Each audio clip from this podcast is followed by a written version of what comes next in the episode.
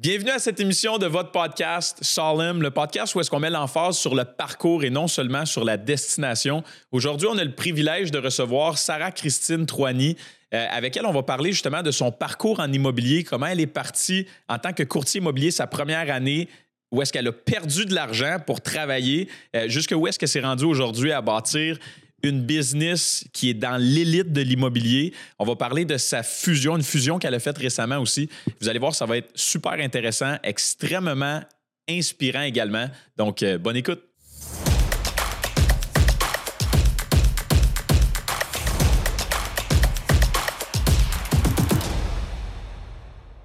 All right. Salut les amis. Rebonjour. Salut. Sarah, ça va bien? Bienvenue au podcast. Merci. Bienvenue. Ça va bien toi aussi? Merci de m'accueillir. C'est comme formel comme demande. Bonjour Sarah. Bonjour. Ça va bien vous aussi?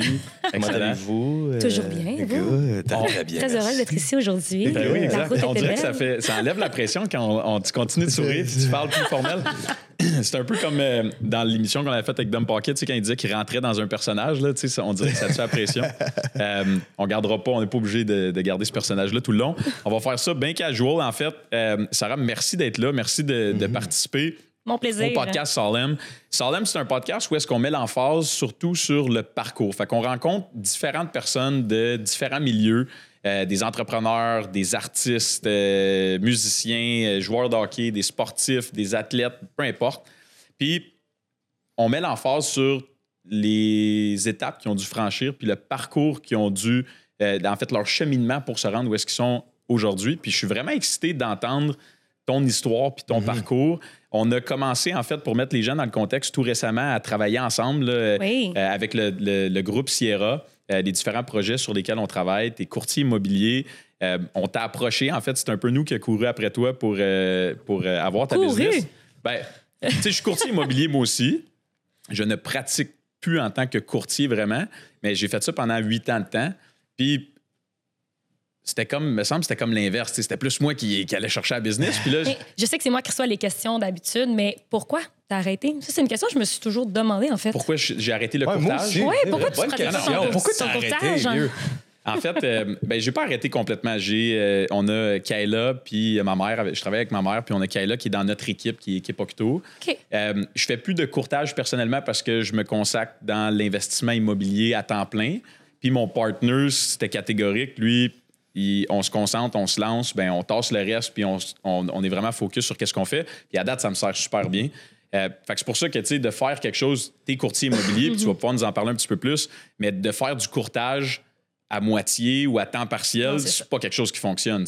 C'est soit que tu es impliqué à 100% ou soit que tu l'es pas. Fait que pour moi, c'était juste un no-brainer de dire, écoute, il y a des personnes qui sont en place pour bien servir les clients. Puis même pour notre projet, on voulait trouver les experts, les personnes qui allaient pouvoir nous accompagner le mieux possible. Puis je suppose que c'est un petit peu plus difficile même parce que j'ai une perspective qui est différente en tant que courtier immobilier. Fait qu'on est peut-être encore plus picky. Puis finalement, on vous a choisi. Fait qu'on est venu vers vous puis on vous a demandé si c'était un projet qui vous intéressait. On pourra rentrer dans le détail justement de notre... C'est un beau projet, c'est sûr qu'on en parle. C'est sûr qu'on va en parler. On pourra rentrer dans le détail de ça tantôt. Mais avant ça, j'aimerais ça que tu prennes le temps peut-être de te présenter pour les gens qui ne te connaissent pas. Oui.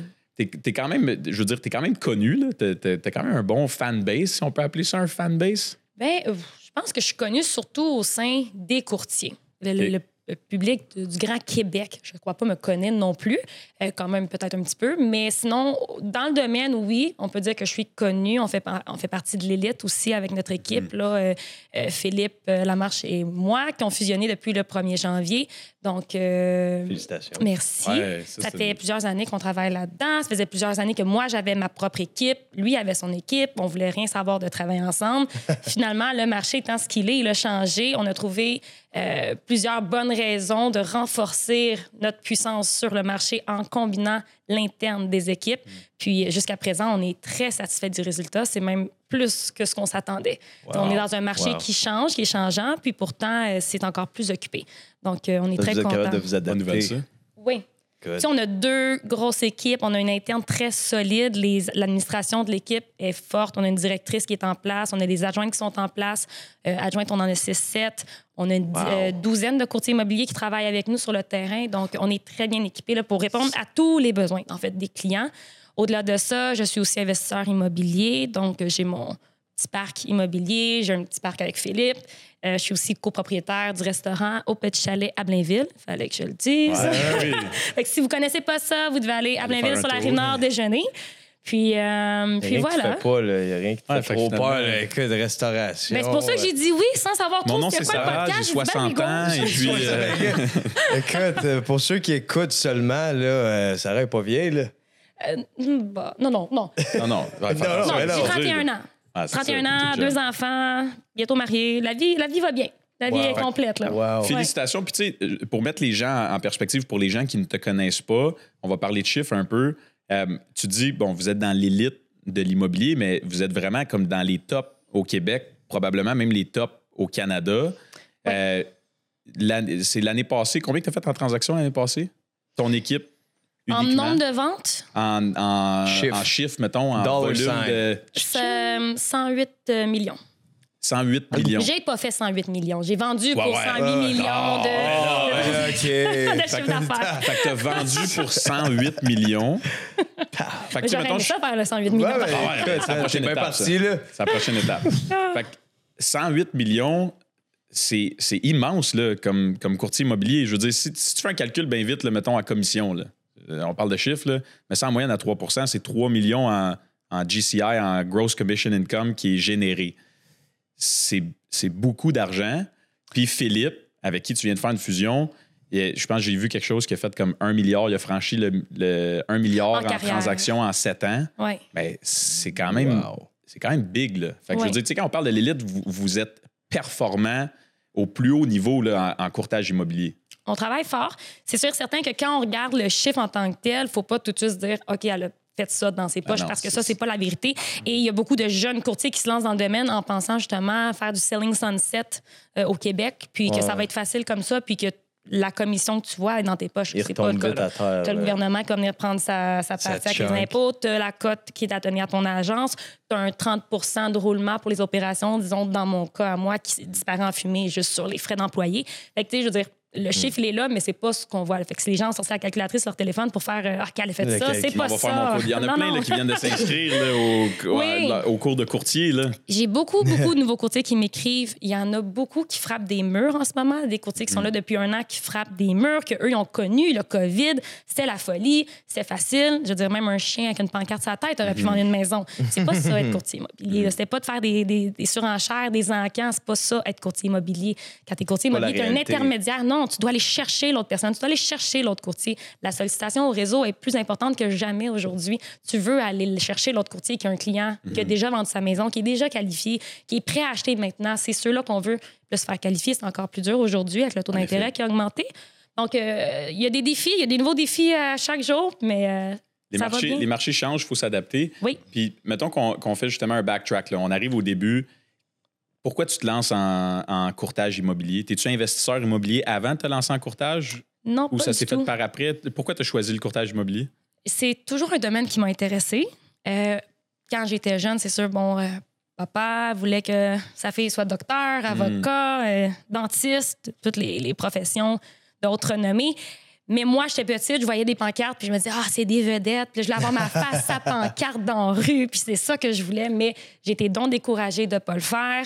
Au fil du temps, dans mon cheminement, je veux dire, c'est toujours moi qui ai été payée les études. Je faisais beaucoup de sport, j'ai fait du sport élite en patinage artistique. Avant d'aller au cégep, rendu au cégep, j'ai arrêté parce que je devais travailler en même temps pour payer les études. Là, ça devenait trop, c'était un 30 heures minimum d'entraînement semaine. Fait que là, j'arrivais plus à tout faire. Fait que là, on jume le tout, travaille, va à l'école. Je me suis dit, bon, je suis mieux de travailler bien fort, amasser mon argent, puis retourner, au pire, à l'université à 21 ans. Chose que j'ai fait. J'ai fait une session, puis j'ai fait non. J'ai tout abandonné. J'ai dit, là, c'est l'immobilier. Je sais, depuis le début, c'est l'immobilier. Je tourne en rond dans ma vie. Fait que finalement, dans mes débuts de 22, je suis rentrée dans le collège de l'immobilier pour aller faire mon cours. Puis c'est là que ça a commencé à 22 ans. Wow. Ce qui était jeune pour l'époque, parce qu'à l'époque, quand j'avais 22 ans, je vous dirais que 75% des courtiers avaient comme un 40 ans et plus. Oui. C'était majoritairement des hommes. Bassin, bien saturé. C'était une petite jeune de 22 ans que tout le monde était comme... Qu'est-ce que c'est ça? Dans quelle ville là, qu'on parle? Là, t'es où dans ta vie rendu à ce point-là? Là j'étais... le collège, c'était à Laval. À Laval, mais toi, tu demeurais où? Tu t'attaquais à quel marché? De quel secteur? J'ai jamais ciblé de marché, de secteur ferme, parce que j'ai toujours travaillé avec les réseaux sociaux. OK. Puis ayant la pensée d'une petite fille de 22 ans qui arrive sur le marché avec tout le monde à cette époque-là, surtout à cette époque-là, tout le monde avait leur secteur. J'étais allée cogner à une porte un moment donné, puis la personne me dit « T'as-tu demandé à telle personne si t'avais le droit? » C'est territorial. Elle fait la mafia, là. Ouais, j'étais comme « Non, tu devrais. » Ferme la porte. J'étais comme « Oh! » Ah non, c'était quelque chose. Mais en travaillant avec les réseaux sociaux, en travaillant sur Internet, tu te rends compte que les territoires, il n'y en a plus. J'ai vendu, durant le COVID, des condos à Trois-Rivières. J'ai jamais mis le pied à Trois-Rivières de ma vie. Tu peux travailler de partout avec les télécommunications aujourd'hui. C'est sûr qu'il faut qu'une personne soit sur place pour les visites. Mais à part de ça, tout se fait en télécommunication. Ah, exact. La présentation de l'immeuble, la signature de documents. Quand j'ai commencé, j'avais 20 ans, justement. Puis, tu sais, juste signer un document électroniquement, ça n'existait pas, là.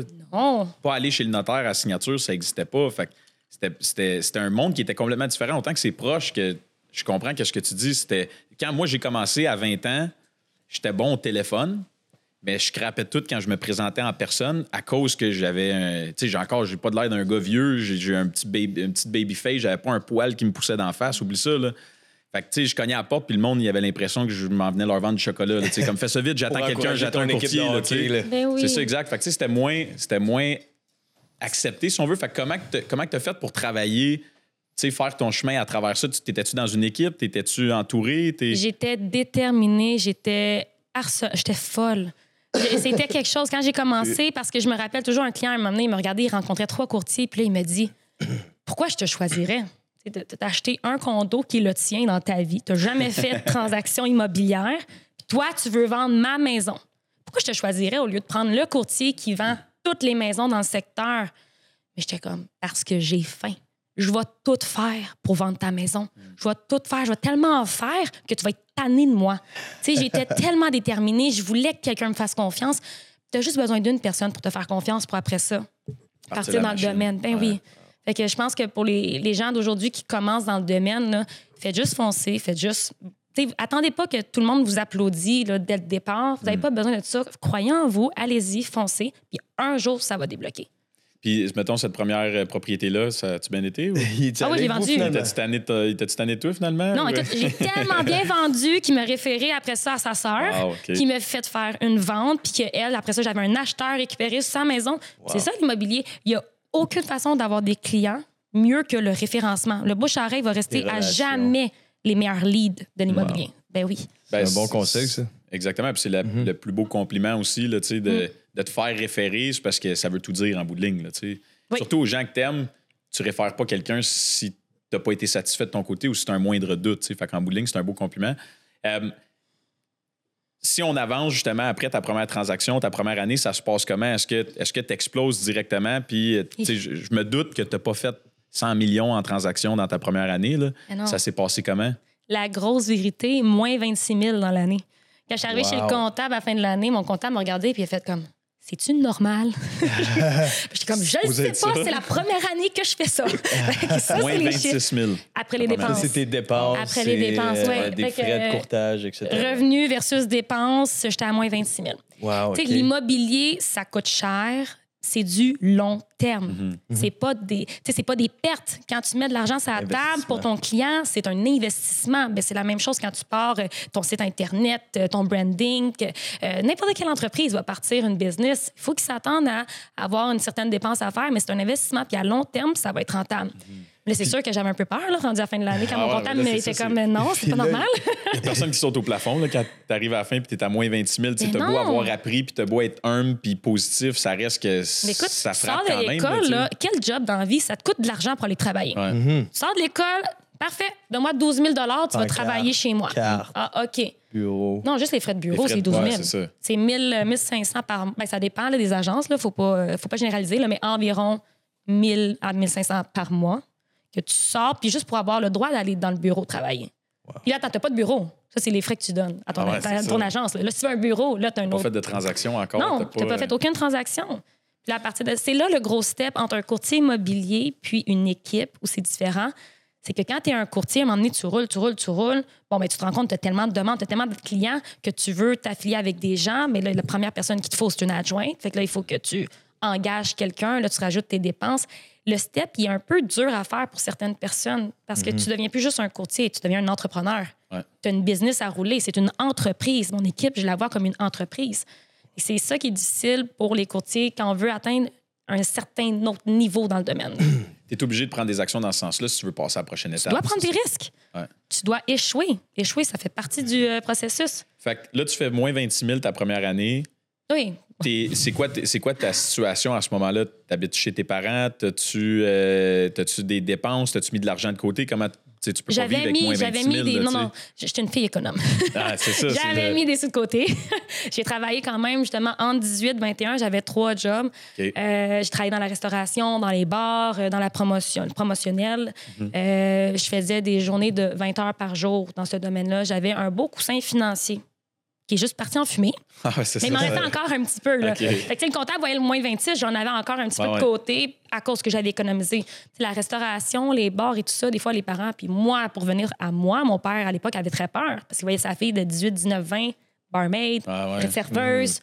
Mais si t'es intelligente puis tu fais ça, tu peux en coller de l'argent. Là. Mmh. Ça peut être de la belle argent. Super payant, ben oui. C'est juste, c'est facile de tomber dans ce cercle-là. J'ai vu beaucoup de gens qui ont passé en même temps que moi qui s'en sont pas sortis. Ils sont tombés dans des mauvais patterns. Ou ils ont juste tout dépensé à la sortie staff du mardi quand ils ne travaillaient pas, travaillaient les 6 autres soirs. Fait que c'est ça. Faut juste faire attention. Il faut être intelligent et être économe. Fait que c'est ça, exact. T'avais comme planifié un peu, sans nécessairement savoir que tu allais faire du courtage, mais tu t'étais set up for success parce que tu avais mis cet argent de côté-là puis tu avais été intelligente tôt de bonne heure pour te permettre de vivre cette opportunité-là. Tu n'as pas le choix. Tu dois avoir un coussin financier pour aller dans l'immobilier. Mm-hmm. Sinon, tu t'en vas dans une équipe.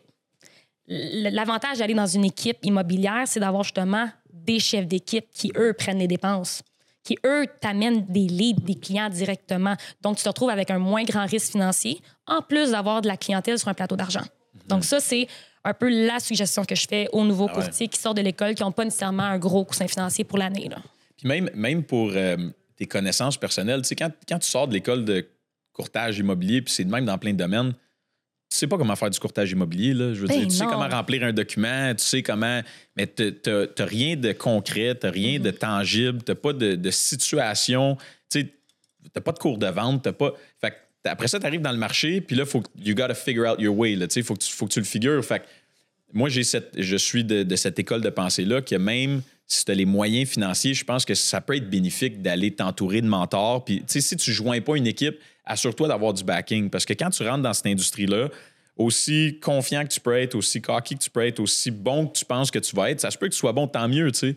Mais il y a quand même l'aspect de temps avant que tu sois payé. Il y a quand même énormément de choses que tu connais pas encore. Fait que je pense que le fait de joindre une équipe, de t'entourer de gens qui performent bien dans le marché, quand même que ce ne sera pas pour toujours, mais pour une courte période de temps ou 1 an ou 2 ans, aller chercher le bagage que tu as besoin puis après ça, voler tes propres ailes, je pense que ça peut être bénéfique pour n'importe quel nouveau courtier. Là. 100%. Puis peu importe le niveau que tu atteins, tu vas toujours avoir besoin d'un coach en toi ou d'un mentor ou d'un exemple.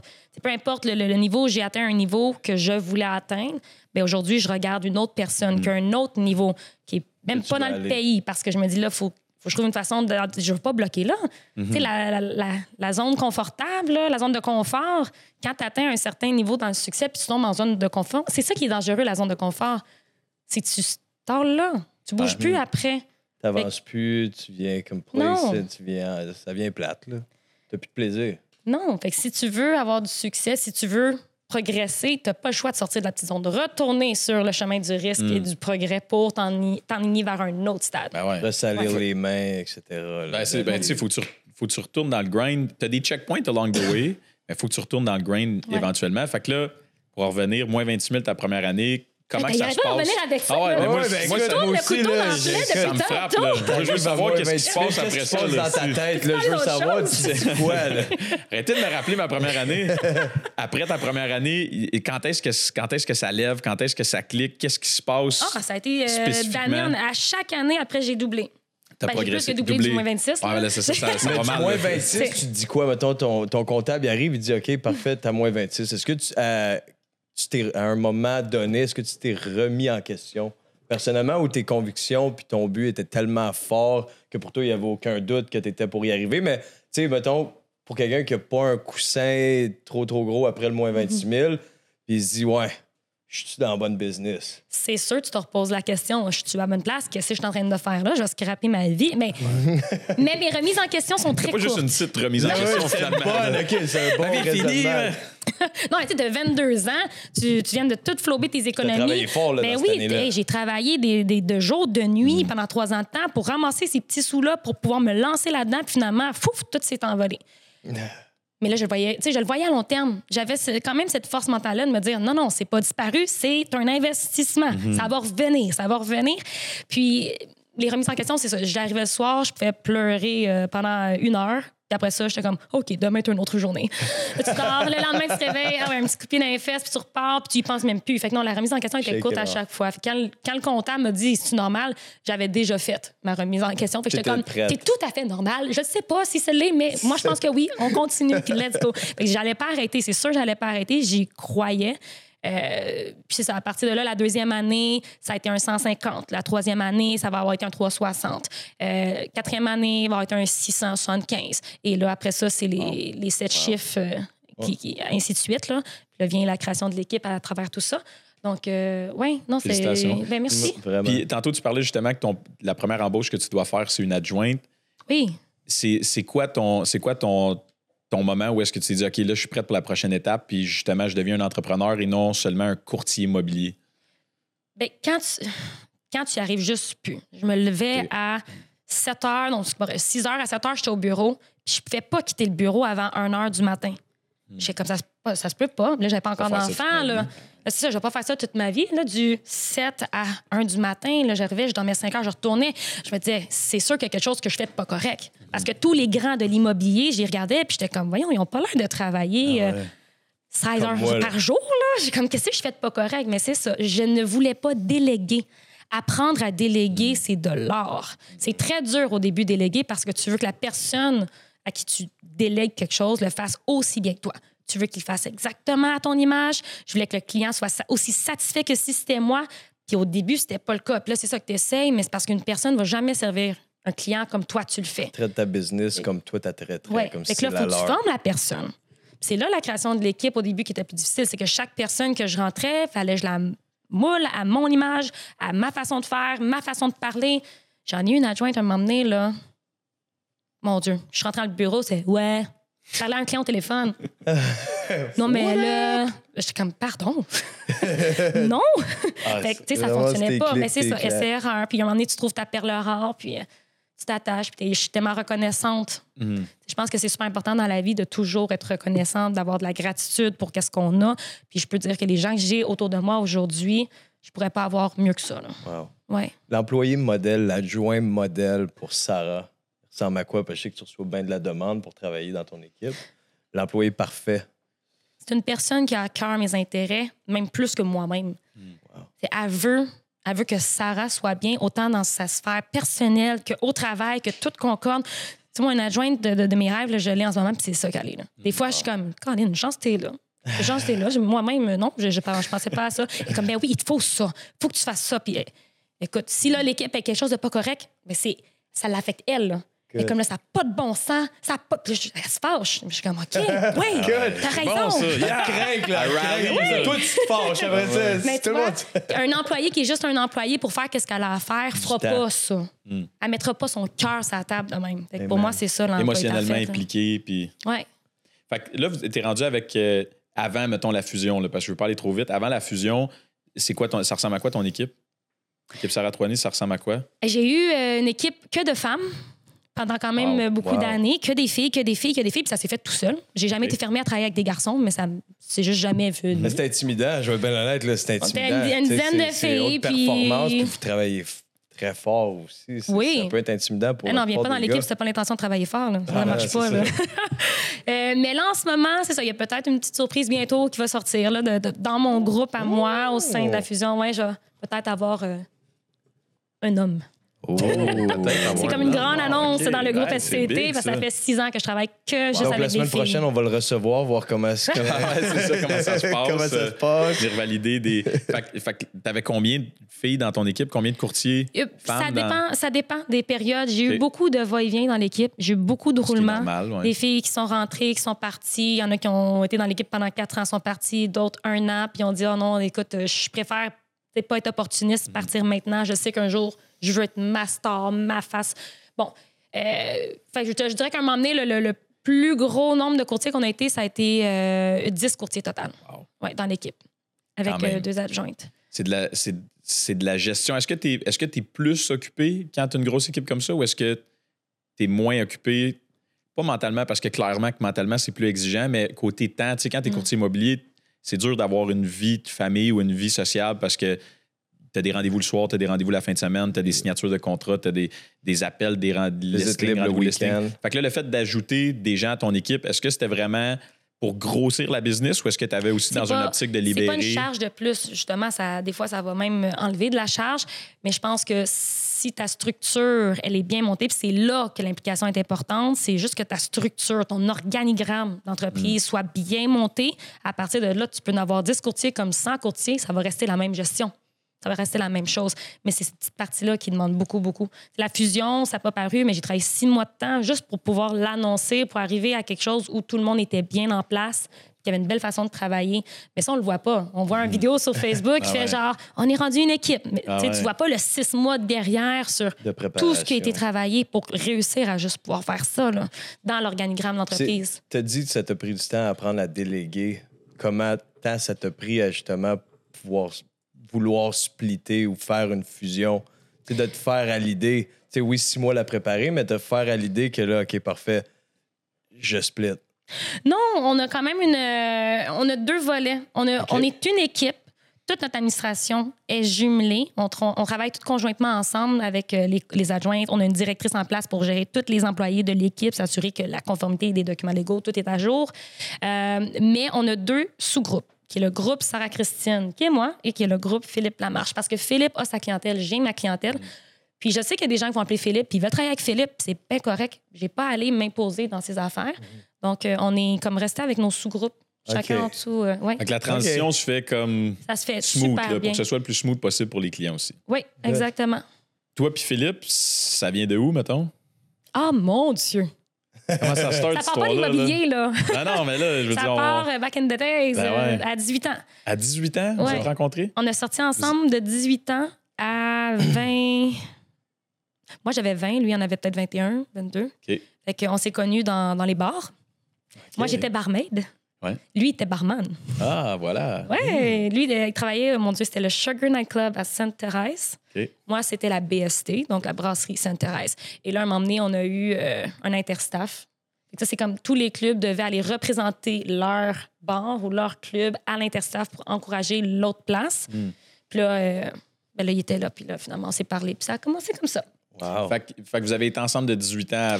On est ensemble 2 ans, on s'est séparés 4 ans, puis je suis revenue chez Remax. En fait, j'étais courtière avant lui, là. Il a été chercher son cours après. Okay. Mais il était chez Remax avant moi. J'étais chez Sotune. Okay. J'ai déménagé chez Remax, puis ils m'ont mis dans un bureau au sous-sol, dans le coin. Je voyais tout le monde descendre. Puis à un moment donné, je vois lui descendre, après 4 ans, de ne pas l'avoir vu. Puis là, je suis comme, oh non. Oh non! Oh non! Mais oh oui, en même temps. Son bureau était au bout du corridor. Fait que là, il allait descendre à chaque jour, puis j'allais le voir. Puis ça, c'est ça. Ça a comme fait un petit coup de foudre dès que je l'ai vu. Oui. Puis là, fait que là, vous avez toujours fait vos choses de façon complètement distincte. Indépendante, oui. Qu'est-ce qui fait en sorte que vous vouliez absolument le garder comme ça? Y a-tu comme. Pourquoi vous vouliez garder ça de même? Il me semble parce qu'on voulait pas divorcer. OK, c'est ça qui est arrivé. Honnêtement, c'est très difficile de travailler sur des dossiers. Il y a beaucoup de pression. Tu as de la pression que tu te mets toi-même, mais tu as la pression qui vient du client. Il y a les façons de travailler qui sont différentes. Puis moi, je ne travaille pas nécessairement exactement comme Philippe travaille. Puis on essayait un dossier dans nos débuts, il y a justement 5-6 ans environ. Quand on est revenus ensemble, on s'est dit, oh, regarde, on va prendre une inscription ensemble. On va voir si c'est le fun. C'était pas le fun. Non. C'était vraiment pas le fun. Puis je suis rentrée à la maison... Puis j'avais dit, t'as-tu rappelé M. Tremblay? M. Tremblay, il avait demandé d'être appelé à 11h le matin. Et là, il était rendu 22h le soir. Il me dit non. Je suis comme... Uh-oh. Je t'avais dit d'appeler M. Tremblay parce que je partais dans un rendez-vous. Je suis comme, appelle-le, s'il te plaît. Il l'avait jamais appelé. Et là, moi, pour moi, ça ne marche pas. Je suis comme, c'est impossible, on ne peut pas faire ça. Fait que je vais mettre ma coche. Ben là, c'est ça. Là, c'est rendu qu'il est rendu presque minuit. On est en train de chicaner dans notre maison. Fait que le travail, on l'a vu en un dossier. Là, le travail s'en venait dans la maison. C'était impossible, rendu à minuit. Je me suis dit, on ne peut pas travailler ensemble. C'est sûr que ça ne marche pas, là. Ah ouais, on va se séparer. Ben oui. Est-ce que vous avez mis par la suite des règles en place ou que le travail ne vous suit pas passer à la porte de l'entrée? Là? Oui. Ouais. Oh oui, on parle pas business. À part de la fusion, là, on ne parle pas de nos dossiers distincts ensemble. Good. Il y a ces problèmes à gérer. Très rarement. Ah ouais, très rarement. À part s'il y a une question légale, des fois, tu vas dans le droit immobilier, puis là, tu as des cas extrêmes, puis tu dis, hey, as-tu déjà vu ça? C'est des bonnes questions, là. Oui, des choses pertinentes, là. Pas juste, hey, il t'est arrivé ça, ça, ça. Non, je m'en fous, je suis en train de faire d'autres choses. C'est problème, ça me concerne pas. Tu sais, on a aussi 2 enfants. Si on fait que parler d'immobilier à la maison, puis on travaille déjà beaucoup, ben, je veux dire, il n'y aura plus vraiment le temps de famille. Le temps de famille, la qualité d'un couple aussi à travers ça. Il faut quand même qu'on reste un couple. Donc, non, c'est pas... on essaie de séparer les choses. Chapeau, en tout cas. Moi, je trouve ça remarquable parce que, tu sais, je travaille avec ma mère, comme je disais tantôt, dans le courtage. Puis, tu sais, pauvre Lou, bien des parties de famille que ça s'en va dans cette direction-là. Puis là, tu tombes dans le business. Puis, tu sais, on a travaillé ensemble aussi. On a eu nos compagnies. En fait, je devrais plus dire pauvre ma soeur parce que ma soeur, c'est comme... Même malgré qu'elle a déjà été impliquée, mais elle était moins impliquée dans les différentes business puis compagnies qu'on a travaillé ensemble, comme toute la famille. Fait que, tu sais, t'es d'un party de famille, puis là, OK, on parle pas de travail aujourd'hui ou à soir. Puis finalement, on dirait que ça converge tout le temps dans cette direction-là. Pas négativement, positivement, mais... Je trouve ça bon que vous soyez capable de faire la distinction puis de dire, OK, t'as tes affaires, j'ai mes affaires. Tu sais, évidemment, je suis certain que vous partagez vos bons coups, là, mais le fait de laisser ça à la porte puis de te concentrer sur, justement, ta famille, tes enfants. Mais je pense que ça vient un peu de la fibre entrepreneuriale, tu sais, de toujours vouloir revenir à parler de business. Moi, je m'en vais avec des soupers des fois puis justement, j'ai des amis qui sont pas dans le business du tout, là. Puis là, je me mets à parler avec leur chum. Puis eux sont là. Puis là, c'est instinctif. Ça se fait tout seul. C'est une deuxième nature. Sauf qu'il faut savoir quand s'arrêter. Il y a des moments dans la vie où j'étais comme, tu peux pas parler d'argent. L'argent, c'est tabou. Tu peux pas, à n'importe qui ou à n'importe quel moment... Pas au podcast, par exemple. Il faut arrêter un moment donné. Là. Même des fois, c'est moi qui mets du stop parce que les gens, même dans ma famille, vont avoir tendance à tout de suite aller là. Puis le marché, puis l'immobilier. C'est des cousins, ça fait 1 an que j'ai pas vu. Puis je suis comme... Mais salut, tu sais. Salut. Peux-tu parler d'autre chose avant? On dirait que c'est des questions faciles aussi. C'est comme du small talk de ah ouais, les courtiers, puis le marché. Puis tout le monde a son opinion du marché aussi. T'sais, même ceux qui sont pas courtiers parlent de ça. Quasiment comme la température, tu sais. Ah ouais, il fait beau dehors, blablabla. Mais là, c'est puis les taux d'intérêt. C'est pas vrai. C'est du small talk qui est tellement facile parce que tout le monde est touché, en fait, par l'immobilier, que tu sois locataire, propriétaire. Aussi. Ah ouais, en effet. On n'a pas de boule de cristal. On peut pas, personne ici, prédire le marché de la prochaine année, mais tout le monde aime faire des prédictions. Puis... Mais c'est le fun, mais à un moment donné, c'est ça. Ça, c'est une des affaires. Moi, je suis pour le droit de parole, je suis pour le free spirit, pour l'opinion de tous. Mais l'immobilier, là, ça, c'est une des affaires que je me dis qu'il y en a qui ne devraient pas avoir le droit à leur opinion dans l'immobilier. Mais non! Surtout, je dis ça en blague, mais tout le monde a un cousin ou quelqu'un qui connaît ça, puis lui, le marché, puis sa perspective, puis il se base sur des données qui sont super restreintes, puis des fois, ils partent sur des... Ben, c'est ça, exact. Puis tu sais, t'as tellement... Je peux te donner un bon exemple de ça cette année, là, à l'automne, parce qu'on vient de passer l'automne de la peur sur le marché immobilier. Ouais. Et là, j'avais une cliente enceinte. Elle doit se trouver une maison avec une chambre supplémentaire parce qu'elle avait accouché. Elle a besoin d'une autre chambre pour son bébé. Mais là, papa puis mon oncle a dit non, achète pas. Cet automne, le marché va crasher. Attends que le marché crash, tout va planter. Fait qu'elle s'est retrouvée dans les parties de Noël en train de parler avec sa mère. Je suis sur le bord d'exploser. Le bébé arrive en mars. J'ai toujours pas de maison. Il manque une chambre. Bon. Fait que là, finalement, après le jour de l'an, me rappelle, faut trouver une maison. Fait que là, on se retrouve à vouloir acheter une maison en 30 jours. Puis je suis comme, mais c'est ça, l'automne, là. Il y a 4 mois parce qu'on a écouté mon oncle et papa. Ben oui, mais il faut arrêter d'écouter des fois là, tout ce que les médias vont dire. Papa, mon oncle, je les aime. Puis, tu sais, papa qui débarque à l'inspection en bâtiment, c'est toujours aussi le même scénario, je vous le dis. Puis c'est correct parce que j'ai un père qui est comme ça aussi. Pour ceux qui écoutent le podcast, Michel Mur, là. Donc, peinture. Donc, tu sais, c'est correct. Moi, j'en ai un père, c'est un Italien, puis il a toujours raison. Puis là, écoute, s'il fallait qu'il vienne à l'inspection d'une maison, mon Dieu, tout va s'écrouler, là. C'est lui qui a raison, il sait comment ça se passe, puis... Faut faire attention. Faut écouter les experts qui sont là en place. Faut écouter, tu sais, parce que il y a toujours une solution. Oui, il part des problèmes, mais il y a toujours des solutions. Fait qu'il faut se concentrer sur le positif, les solutions. On ajuste le prix en conséquence. On demande des réparations avec garantie transférable et tout ça. Fait que tout se gère. Puis justement, tu touches un point quand tu dis on travaille avec des professionnels. Maintenant, c'est tellement facile d'avoir accès à l'information. Puis évidemment que tu t'en es rendu compte dans ton parcours de courtier immobilier. Pourquoi est-ce que c'est important aujourd'hui pour le client qui veut vendre sa maison, qui veut acheter une maison, de se référer à un courtier immobilier qui est un professionnel dans le milieu? Pourquoi c'est important alors que tout le monde a accès à Centris, tout le monde peut voir des maisons, il y en a qui ont des habiletés en négociation, qui ont des habiletés en vente, puis que, tu sais, la visibilité est là, les réseaux sociaux, le réseau, tu sais. Je vais te poser une question. Es-tu capable, toi, d'aller déneiger ton entrée avec une pelle? Oui. Pourquoi t'appelles un déneigeur? Ben, parce qu'il fait une meilleure job que moi. C'est tout. C'est pas mal plus vite. J'ai rien d'autre à dire. Ah oui, c'est ça. Pas mal plus vite. Non, mais écoute, pour de vrai, ton courtier immobilier, à la base, là, c'est un intermédiaire. C'est comme un médecin généraliste. S'il y a une problématique, c'est lui l'expert qui sait directement à qui te référer. Au-delà de ça, il a un réseau de professionnels qui a une banque d'acheteurs déjà qualifiés, déjà là sur le terrain en train de chercher, chose que toi, tu n'as pas en faisant affaire avec des sites d'annonces qui sont juste des sites d'annonces. Pas plus tard que ce matin, j'ai une cliente, elle s'intéresse à un terrain, là, il y a des zones humides, bien là, OK, on a-tu un rapport de biologiste, Sarah, aide-moi, bien là, OK, parfait, j'ai contacté l'architecte, l'architecte va y faire des plans en fonction de la zone humide. Ça va juste 10 fois plus vite aussi quand tu es une déneigeuse, bien là, c'est la même chose avec moi, ça va aller plus vite. Ta maison, je vais la vendre plus vite, puis je vais la vendre plus cher parce que j'ai le réseau pour trouver un acheteur qui va être prêt à payer plus cher. Comprends? Donc, l'analogie est bonne, puis tu sais, je suis 100% pour ça. C'est juste que je trouve qu'il y a beaucoup, tu sais, on parlait tantôt des gens qui connaissent tout, puis à cette heure, c'est facile, puis tu sais... Attends, t'as la relation personnelle puis... aussi, là. Là, on parle juste d'une personne qui est bien, mais quelqu'un qui se sépare, là, t'as la personne qui est en deuil. Bon, monsieur vient, ça fait 40 ans qu'il habite la maison, là, il faut qu'il vende la maison. Ça étend-tu de passer avec toute la pression, le processus, vendre par lui-même, quand lui, tout ce qu'il fait, c'est pleurer, il n'est pas là mentalement, il n'est pas là émotionnellement. J'en vois des personnes en deuil que, mon Dieu, je me dis, il ne faudrait jamais qu'ils vendent leur maison tout seuls, là. Ils sont en détresse. Bien, les séparations, en ce moment, ça court. Je ne sais pas si vous, de votre part, vous n'entendez parler, là.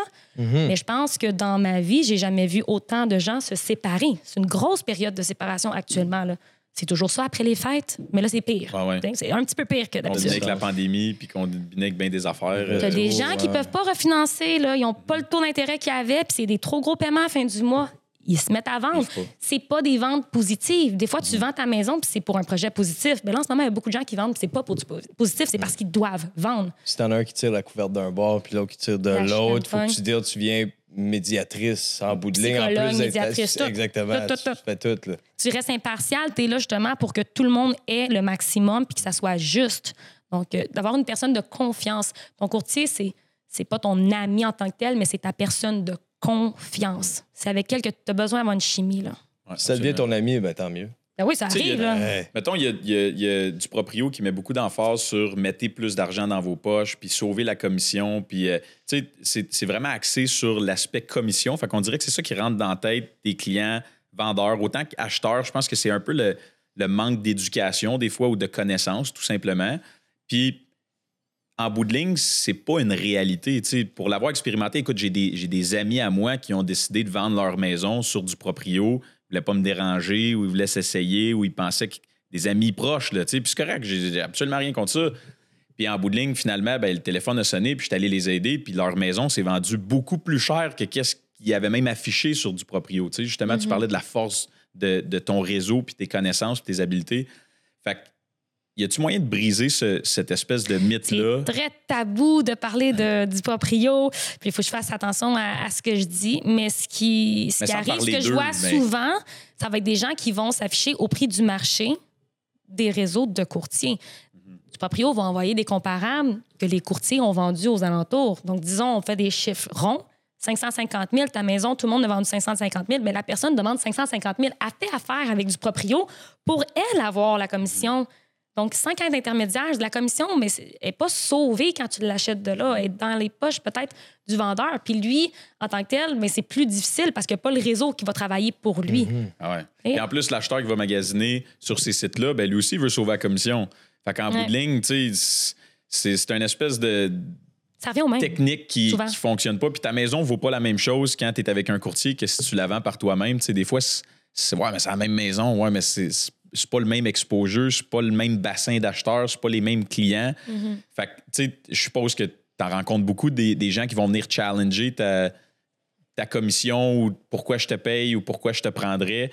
Je pense que tu l'as bien résumé avec ton exemple de la déneigeuse. Mais tu sais, je pense pas que, en fait, peut-être de ta perspective, est-ce que c'est quelque chose qui va toujours être là? Oui, ça a toujours été là, puis ça va toujours être là, puis ça ne change pas. Là. Ça ne changera pas. Il va toujours y avoir des gens qui vont vouloir vendre par eux-mêmes. Je respecte ça à 100%. Est-ce qu'ils sont vraiment gagnants au bout du compte? Je ne crois pas. À eux de déterminer. Je ne crois pas, non. Mm-hmm. Quand tu t'entoures, dans la vie, c'est la même chose. Peu importe dans quel domaine que tu es, quand tu t'entoures des professionnels, puis tu t'entoures des bonnes personnes, tes résultats sont toujours meilleurs. Mm-hmm. C'est inévitable. Ça fait du sens. Oui. Fait que, tantôt, on parlait de prochaine étape. On a parlé de toi puis Philippe. Là, l'équipe, vous avez fusionné. Vous faites vos affaires, chacun votre bord. Mais en tout cas, je sens que tantôt, j'ai senti qu'il y avait peut-être même un élément un petit peu de compétition. Là, tu sais, quand tu dis j'ai été courtier avant lui. Puis on se taquine un peu. Y a-tu cet élément-là compétitif? Phil, c'est un compétitif. Les deux, on est compétitifs. On est deux sportifs, anciens sportifs élites. Lui, il faisait football. Okay. Il s'en allait rentrer. En fait, c'était mon... Parce qu'on était ensemble à l'époque, là, quand il y à l'université. C'était à Montréal. Les Rouges et Or? Oui. C'est ça, les Rouges et Or. Fait qu'il était comme pris là-dedans, mais là, avec l'école, ça fonctionnait pas trop. Fait que, bref. Mais il était bon, tu sais, il était super fort. On s'entend que le sport, ça l'amène une valeur d'engagement. Le meilleur exemple, c'est ma fille en ce moment de 4 ans là, qui me dit « Oui, je veux patiner au début. » Puis après ça, rendue à la mi-saison des pratiques, « Je t'année, je ne note plus. » Non, je te forcerai jamais dans la vie à patiner. Par contre, si tu t'inscris au début, tu finis ta saison. Tu es engagé. C'est juste d'apprendre à être engagé. Puis c'est ça que ça a été le sport pour moi. C'était un engagement. Tu étais engagé à faire telle compétition. Tu es engagé dans ton sport-études. Tu fais ton 20 heures semaine.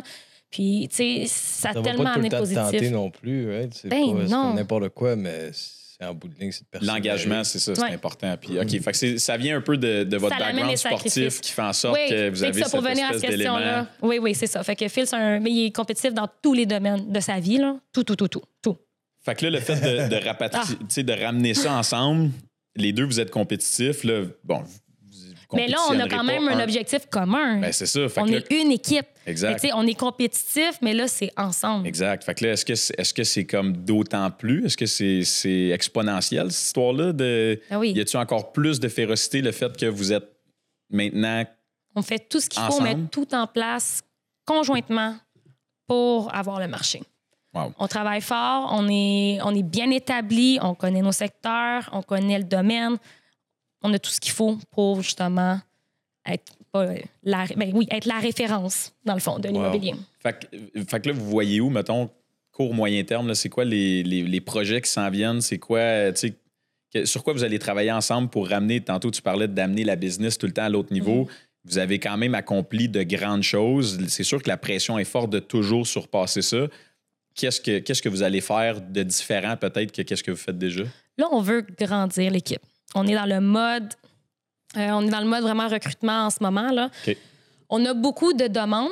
C'est sûr et certain qu'on ne peut pas rentrer tout le monde d'un seul coup sans avoir la structure pour. Parce que là, ça ne fonctionnera pas puis tout va s'écrouler. C'est du petit à petit, on s'ajuste à chaque fois.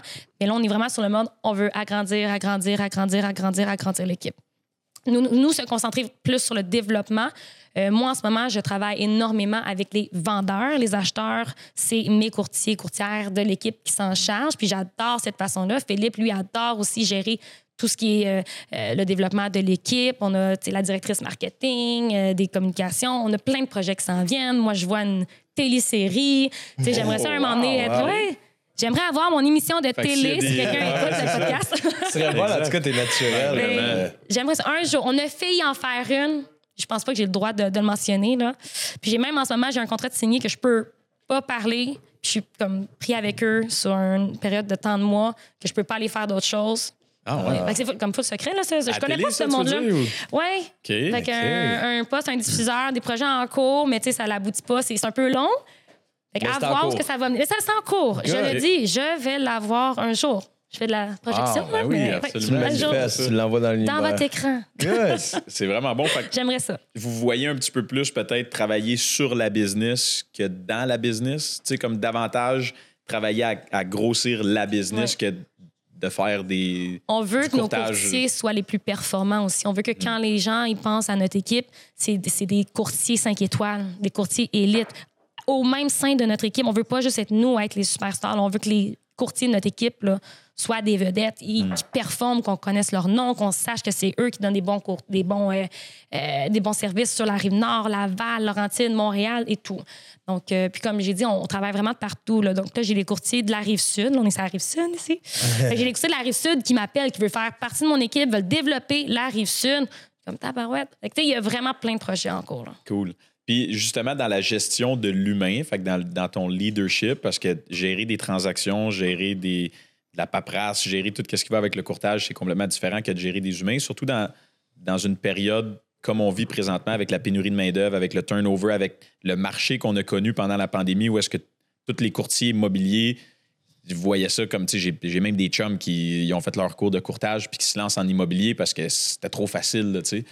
Comment tu fais pour garder ce monde-là? Je sais que tu es quand même créative dans ce que tu leur offres, mais pourquoi ils viendraient avec vous plus qu'aller avec une autre équipe, mettons? Mais là, attends, parce que la question, c'était-tu par rapport aux gens qui étaient là durant le COVID? Non, bien plus, parce que, tu sais, je veux dire, retenir le monde dans ton équipe peut être complexe. Recruter du nouveau monde aussi peut être complexe. Qu'est-ce que tu offres pour garder ce monde-là, pour les attirer vers votre équipe? Si vous voulez grossir, qu'est-ce qui vous distingue en bout de ligne? Pourquoi les gens iraient avec vous, mettons? Je les retiens pas. Je veux pas retenir le monde. Non, écoute, dans la vie, j'ai vraiment la philosophie de je travaille avec les gens qui veulent travailler avec moi. Faut que ça soit du donnant-donnant. J'ai tellement à offrir en termes d'expérience, de connaissances. Juste la structure d'équipe que j'ai où tu as justement des administrations qui travaillent pour toi en tant que courtier sur le terrain, tu as des clients, tu n'as pas de risque financier. On est une équipe, la meilleure équipe, là, ça arrive Nord, je vais te dire. Ah ouais, il n'y a pas d'autre choix. Là. Si tu veux venir dans une bonne équipe, c'est nous. Puis comme je te dis en ce moment, il y a tellement de demandes, je ne suis même pas capable de répondre à la demande qu'il y a pour les faire rentrer. Wow. Donc, c'est un beau problème à avoir, c'est dans le fond. Oui, puis non, parce qu'à chaque fois que je dis à quelqu'un « Ah, je m'excuse, c'est pour l'instant, je suis saturée, je peux pas faire rentrer », ça me fait un pincement, puis je me dis « Ah, j'ai échoué ». C'est pas normal de dire à quelqu'un « Non, excuse-moi, je veux pas que tu fasses de la business avec moi, c'est pas normal ». Fait que pour ça, en ce moment, c'est un gros défi que j'ai à surmonter. Faut que je règle ça au PC, là. Faut que je règle ça. Ouais. Tu règles le fait de pouvoir plus dire oui ou de moins te sentir mal quand tu dis non? Oh, bonne question! Quel des deux, mettons? Non, mais je pense que je devrais pas être capable de dire non. Les gens qui veulent vraiment, puis c'est sûr et certain qu'on s'entend, c'est pas tout le monde à qui je dirais oui. Ah ouais, je comprends. Mais quand tu mérites, quand je le vois que tu as de la détermination, puis tu me parles, puis je suis comme aïe, cette personne-là va être bonne, de pas être capable de dire oui, rentre dans l'équipe, ça, c'est moi qui est un échec, là. C'est moi qui va payer pour. Les valeurs s'alignent, tout est là, puis finalement, t'as pas les capacités en ce moment de dire oui. C'est ma structure, fait que c'est ça que je travaille en ce moment. Parce qu'il faut que je réponde à la demande. Puis, mettons qu'on parle côté chiffres. Vous êtes-vous donné des objectifs en termes de volume de vente, en termes de, justement, courtiers qui travaillent dans votre équipe, en termes de, tu sais, mettons, sur 5 ans, vous voyez où? Mais là, il faut être sur le podium. Ça, c'est le top 3 de la province. Ça, c'est le minimum, là. Okay. Et ça, c'est même pour la prochaine année. On espère être sur le podium. Je pense que là, c'est 4e ou 5e. On a le gala bientôt. On va le savoir. Là, ça prend quoi, mettons, pour être sur le podium, mettre le monde dans le contexte? C'est toujours en chiffre d'affaires, en nombre de transactions, le montant de transactions que tu as faites. Donc, ça veut dire qu'on doit être l'équipe qui vend le plus de maisons au Québec. Ce que mettons, l'année passée, c'était quoi? C'est ça, ça peut ressembler à quoi? Le chiffre? Ah, je sais pas. Je pourrais pas vous le dire. Non, c'est pas que je veux pas. Parce que tu peux pas le savoir, ils le disent pas. Mm-hmm. Ils vont juste te dire que le premier au Québec, c'est telle personne. Le deuxième au Québec, c'est telle personne, mais ils vont pas dire le montant. OK, fait que t'as pas nécessairement de gauge à quoi te référer. Tu sais juste qu'il y a 3 personnes en avant de toi, mais... un petit peu, là. OK, t'as une idée? Oui. Parce que ça, c'est Remax. Oui. Okay. Oui, c'est Remax. C'est quand même la plus grosse. C'est la numéro 1 au Québec. Numéro 1 au Québec en partant. Là. Ouais. Même au Canada? C'est celle qui a le plus de trafic, c'est celle qui a le plus d'engagement au sein des clients. Puis, oui. Merveilleux. Ça fait que, fait que vous avez des objectifs qui sont ambitieux. Fait qu'évidemment que. On veut investir aussi à travers ça. Puis parlant d'investissement, on peut parler du problème. Du projet. On peut parler des problèmes qu'on a. On peut parler du projet. Tout mon vieux, là. Mais au sommet, parce que c'est même nous un investissement qu'on regarde actuellement. Oh, donc, le chalet locatif? Ben oui. Un chalet où tu as justement une gestion locative qui est faite. Tu n'as pas trop d'entretien. C'est pas des gros chalets. C'est juste parfait. Tu es à côté des pentes de ski dans une ville qui est en plein développement, comme la ville de Saint-Côme. Mm-hmm. En effet. Ah, aurais-tu quelque chose à rajouter? Bien plugué. Justement, c'est ça, on vous a approché pour travailler sur ce projet-là. C'est comme ça qu'on a fait connaissance. Puis évidemment que c'est... Tu sais, on regarde un peu l'ampleur de ta business. Puis moi, c'est ça que je trouve intéressant, c'est que quand tu rencontres Sarah, ben tu rencontres l'humaine. Là, je veux dire, tu rencontres pas un courtier qui est juste business, puis on va faire ça de même, on va faire ça... Tu sais, t'es vraiment laid back. Le processus à date, il a été super smooth. C'est tout le temps super jovial. C'est straight to the point aussi. Fait que je veux dire, t'as une vision qui est claire. Tu ne dérogeras pas de ça, mais ça se fait toujours avec un sentiment de confiance de notre côté.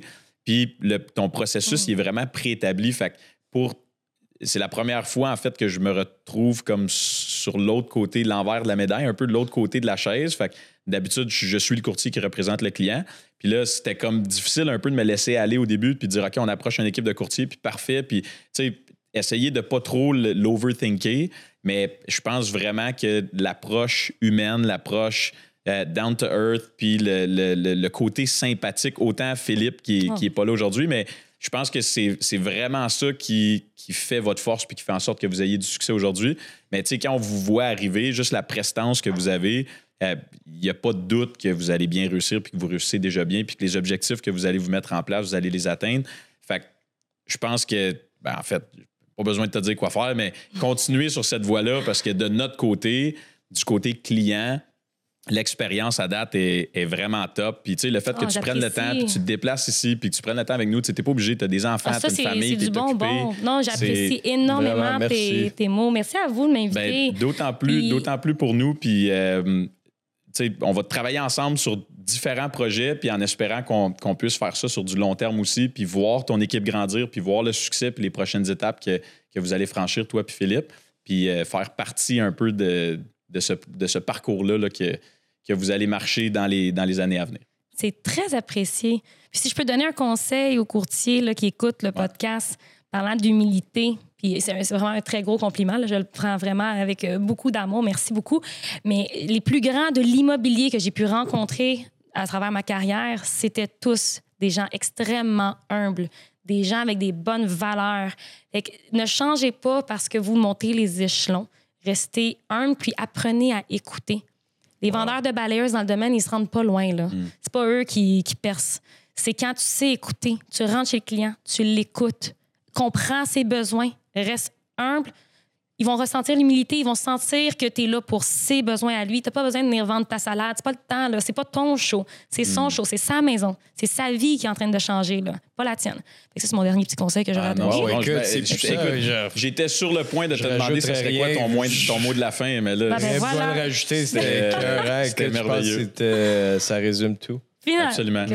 Merci infiniment de ton temps. Bonne continuité. Bravo pour votre fusion. Puis on est vraiment excités de voir votre succès à venir. Puis au plaisir de travailler sur le projet, le domaine des Hauts-Sommets avec vous. Contactez-moi si vous avez des questions pour ce projet-là. Pente de ski, gestion locative, investissement immobilier. Il n'y a rien de mieux actuellement dans le Nord. Prochaine fois, on rencontre Phil, hein? Oui, Philippe, il va falloir l'amener ici. All right, salut Sarah, merci beaucoup. Ciao, merci Lou. Good show. Ciao. Merci d'avoir écouté. J'espère que vous avez apprécié. Assurez-vous de nous suivre sur votre plateforme de balado préférée ainsi que sur notre page YouTube. Puis abonnez-vous à l'infolette pour rester à l'affût des prochaines entrevues et invités qu'on va recevoir. À bientôt.